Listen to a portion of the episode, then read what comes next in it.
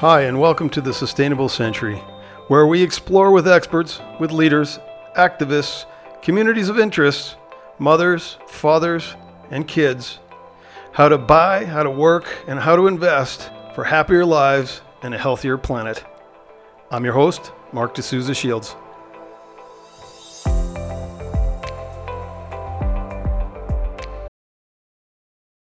Hey out there, uh, glad you could listen in today. Today we're talking with Lee Perry. She's the program manager of a very special organization called Fleet Farming. It's uh, or, an Orlando based organization promoting uh, or providing education to people on how to grow their own food. And they provide that information and education for free. And if you check out uh, their, their website, you see the coolest hips hipster type people riding around on really neat bikes and stuff. It's a really a, a, great organization. And as a lousy urban farmer, me, a lousy urban farmer, I'm pretty excited to be talking with Lee today. So thank you for joining. No problem. Thank you for having me. Okay, so what I'd like to start with real quickly is can you just give us like the 60 second pitch of what your organization does? Sure. Um, Fleet Farming is an urban agriculture program of Ideas for Us, which is a global nonprofit.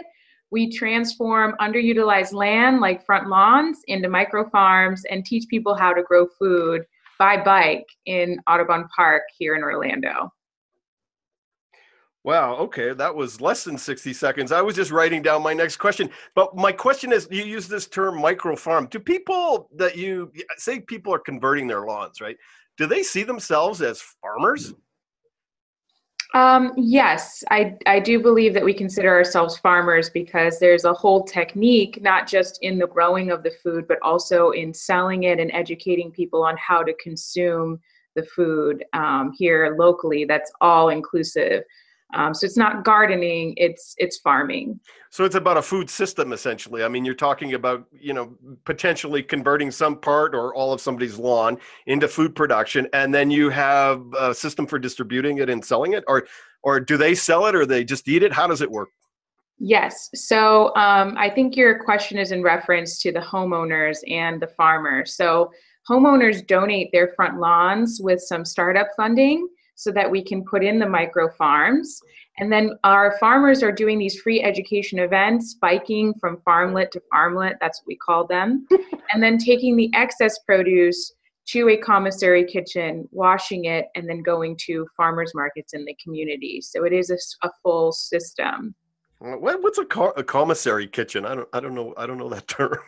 well, here, in order to have a business license and a, and a license to grow food, you have to process the food to sell it in a in a certified kitchen, meaning mm. that the standards of the kitchen are clean and, and up to uh, okay.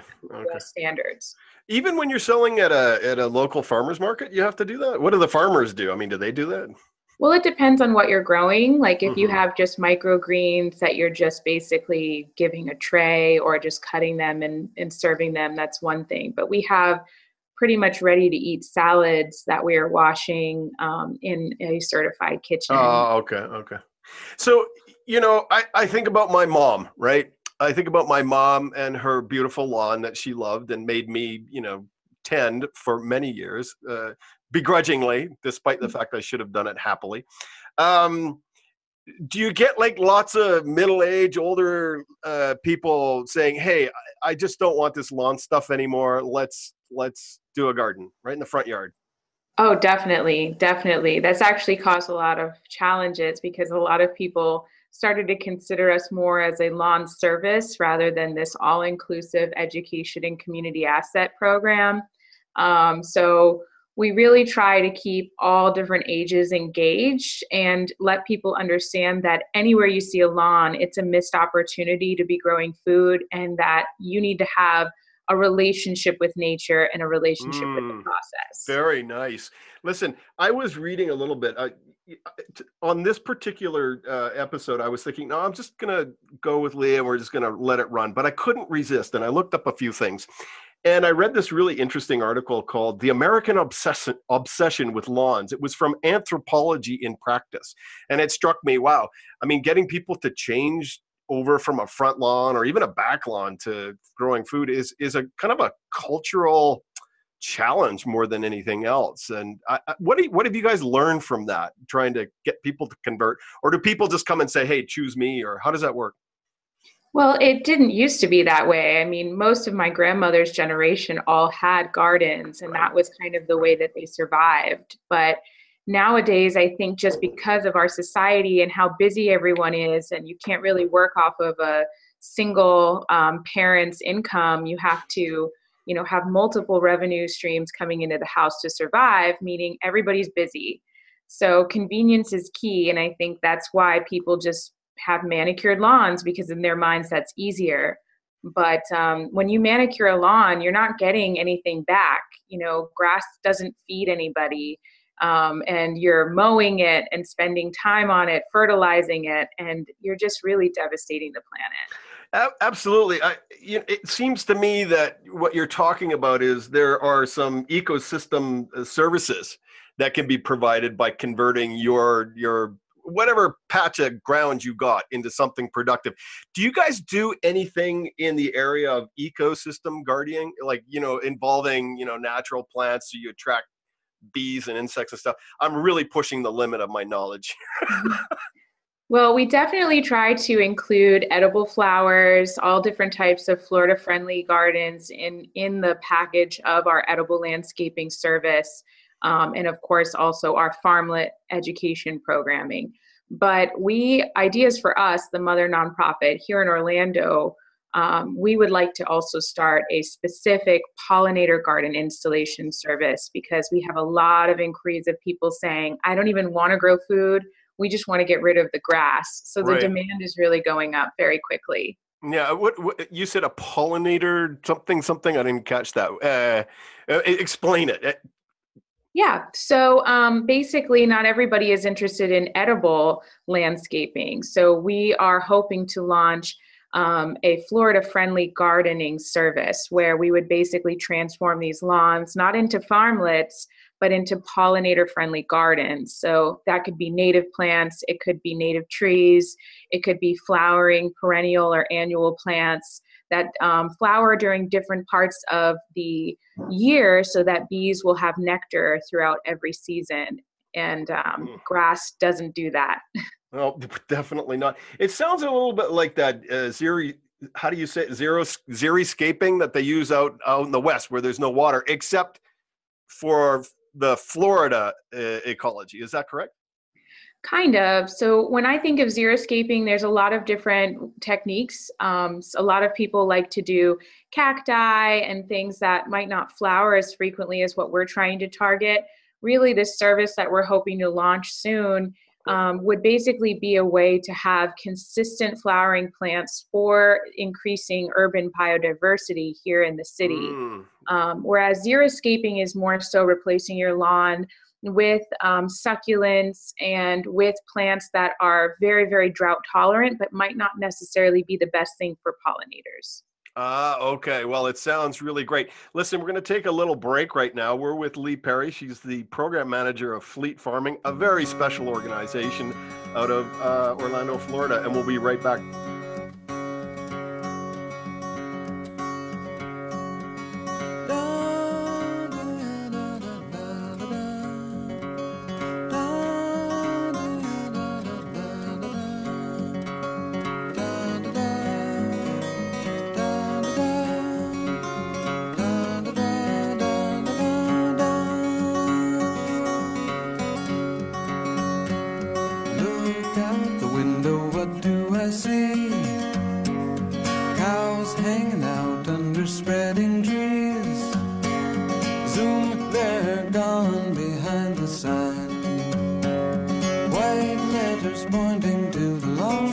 and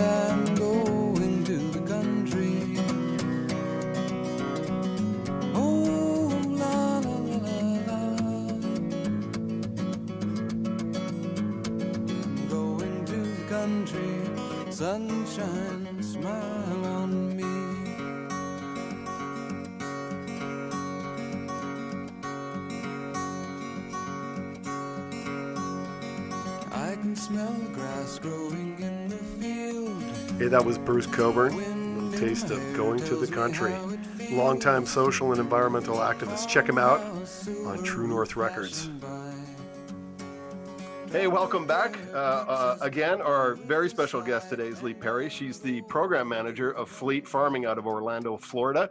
Uh, you can check them out at fleetfarming.org or at Fleet Farming on Twitter, and you can find them on Facebook as well. Um, and we've been talking about, uh, you know, mini farms, farmlets, and and uh, farms, and we've talking all sorts of great stuff for local food production. Uh, I wanted to ask you a question uh, about sort of the outcomes, uh, sustainability outcomes. I know that's a fancy term, but sustainability outcomes, uh, environmental, social, and ecological. But before we do that, I wanted to say I, I, I was I'm a bit obsessed with lawns, but in the negative sense, right? And I was reading on your website that um, lawns use about 30,000 tons of pesticides a year. And I go, what, what does that mean? And you know what I found out? You know what that means? That means 2,220 average uh, American swimming pools end to end. That would mm. take three hours to walk by, all full of pesticides. I'm just wondering if people would like to do that. is there is there a real uh, is there a real uh, engagement on that? Do people understand how bad this is for the environment, or do they just want to do something cool like farm their front yard? There's a really heightened sense of awareness that's taking place here in Central Florida right now, and I'm really proud to be a part of it because people are starting to see these statistics and learn very, very quickly about how they're impacting um, the environment around them. And this consciousness is spreading very quickly. So, yes, people are starting to get more and more aware. Um, I think fleet farming is a billboard of that.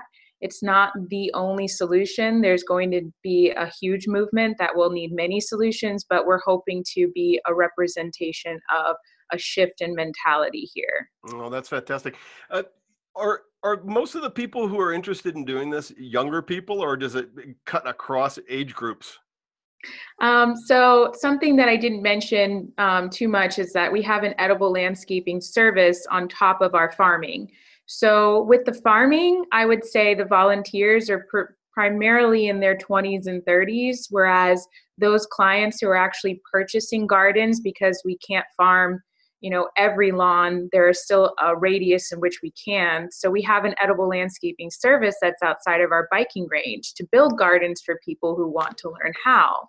And that demographic is usually women between 50 and 60 years old. Um, so it's been really great to have uh, different ways to, to take care of the mission of growing food and teaching people how it's it's nice to know that if my mother was still alive, bless her soul, she would be she'd probably be very interested in your services. Um, you know, the reason why I ask the age thing is because the average age of a farmer in the United States, a com- commercial farmer, is 58. Yeah. Now I'm 50. I'm 55, and I know that if I spend more than two hours out in the garden, my knees are just aching.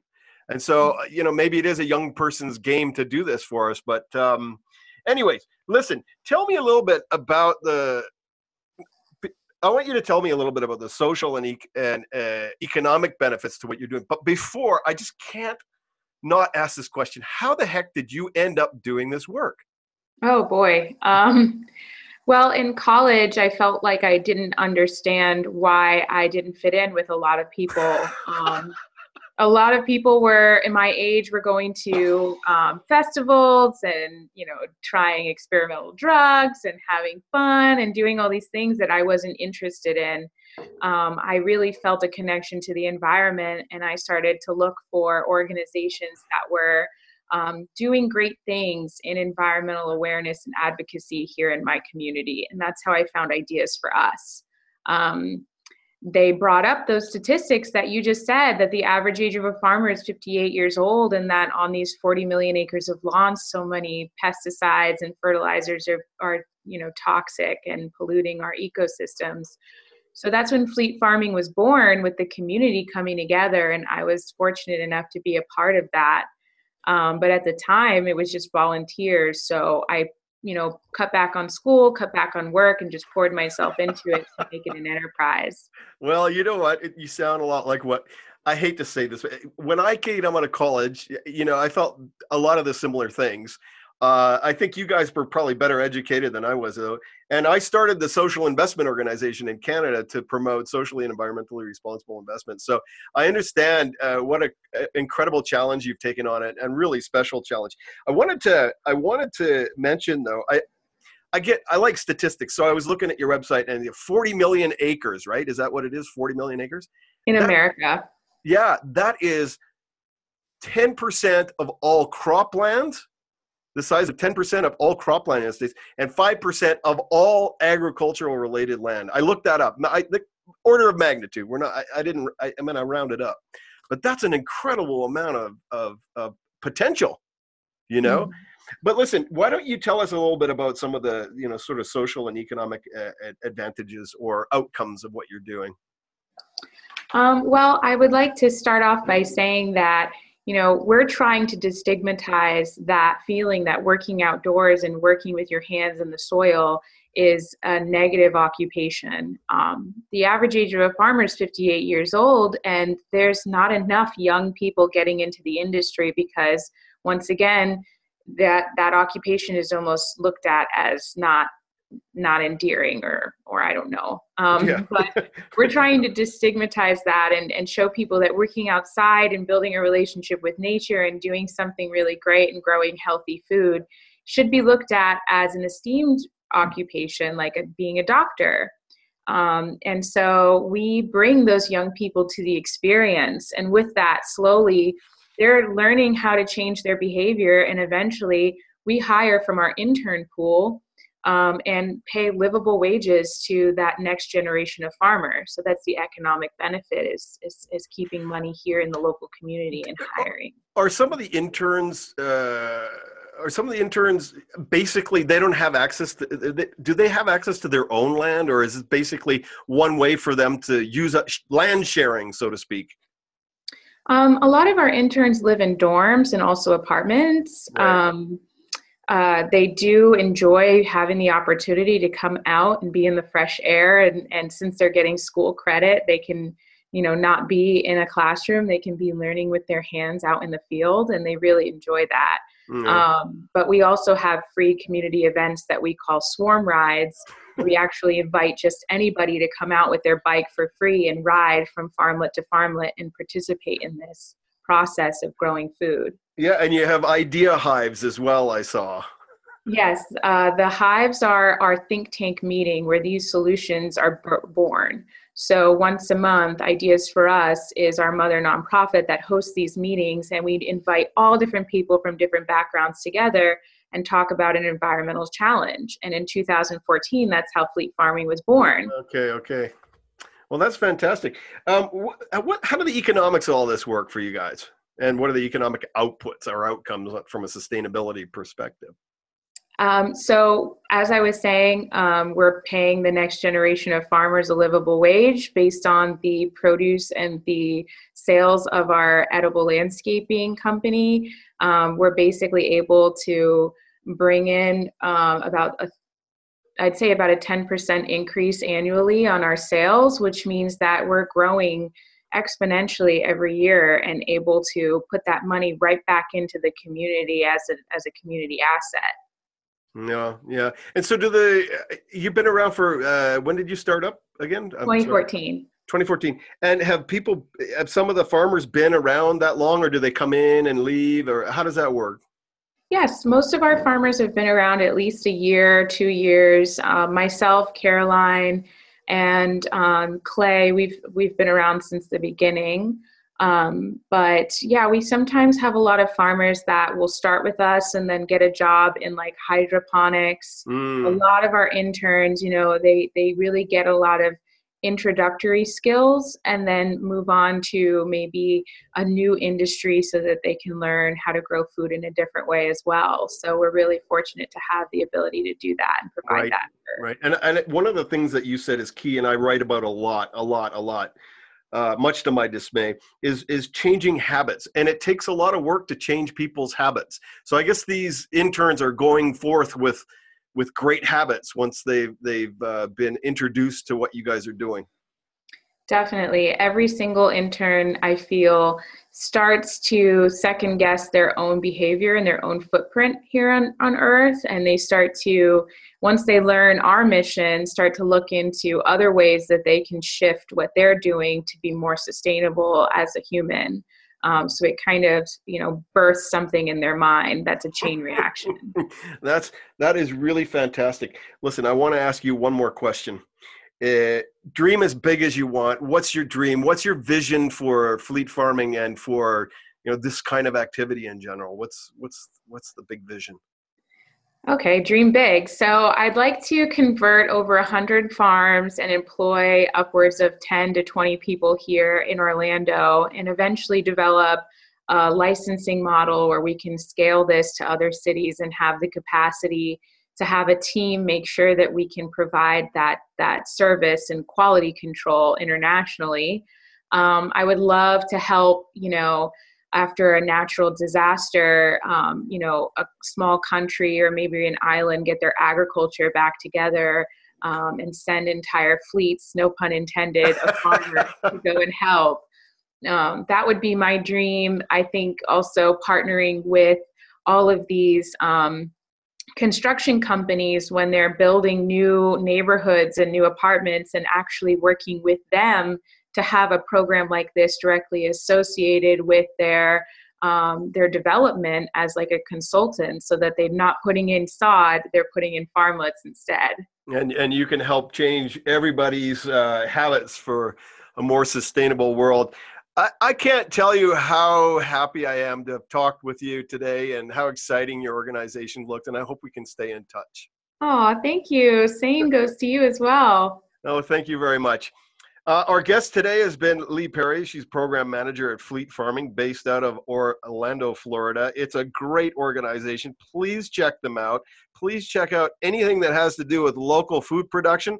You can find them at fleetfarming.org org and uh, on Twitter at Fleet Farming. And that's with two E's, by the way. And if you want, you can also check out uh, sustainablecentury.net, our pods, vids, blogs, and all that stuff. We just did a, a little video on um, decision making at home for more sustainable food consumption. So check that one out. That's with my oldest boy, Mateus. I'm Marc de Sousa-Shields, host of the Sustainable Century. Thanks for listening. I hope you liked it. If you did, I encourage you to check out the Sustainable Century blog at thesustainablecentury.net.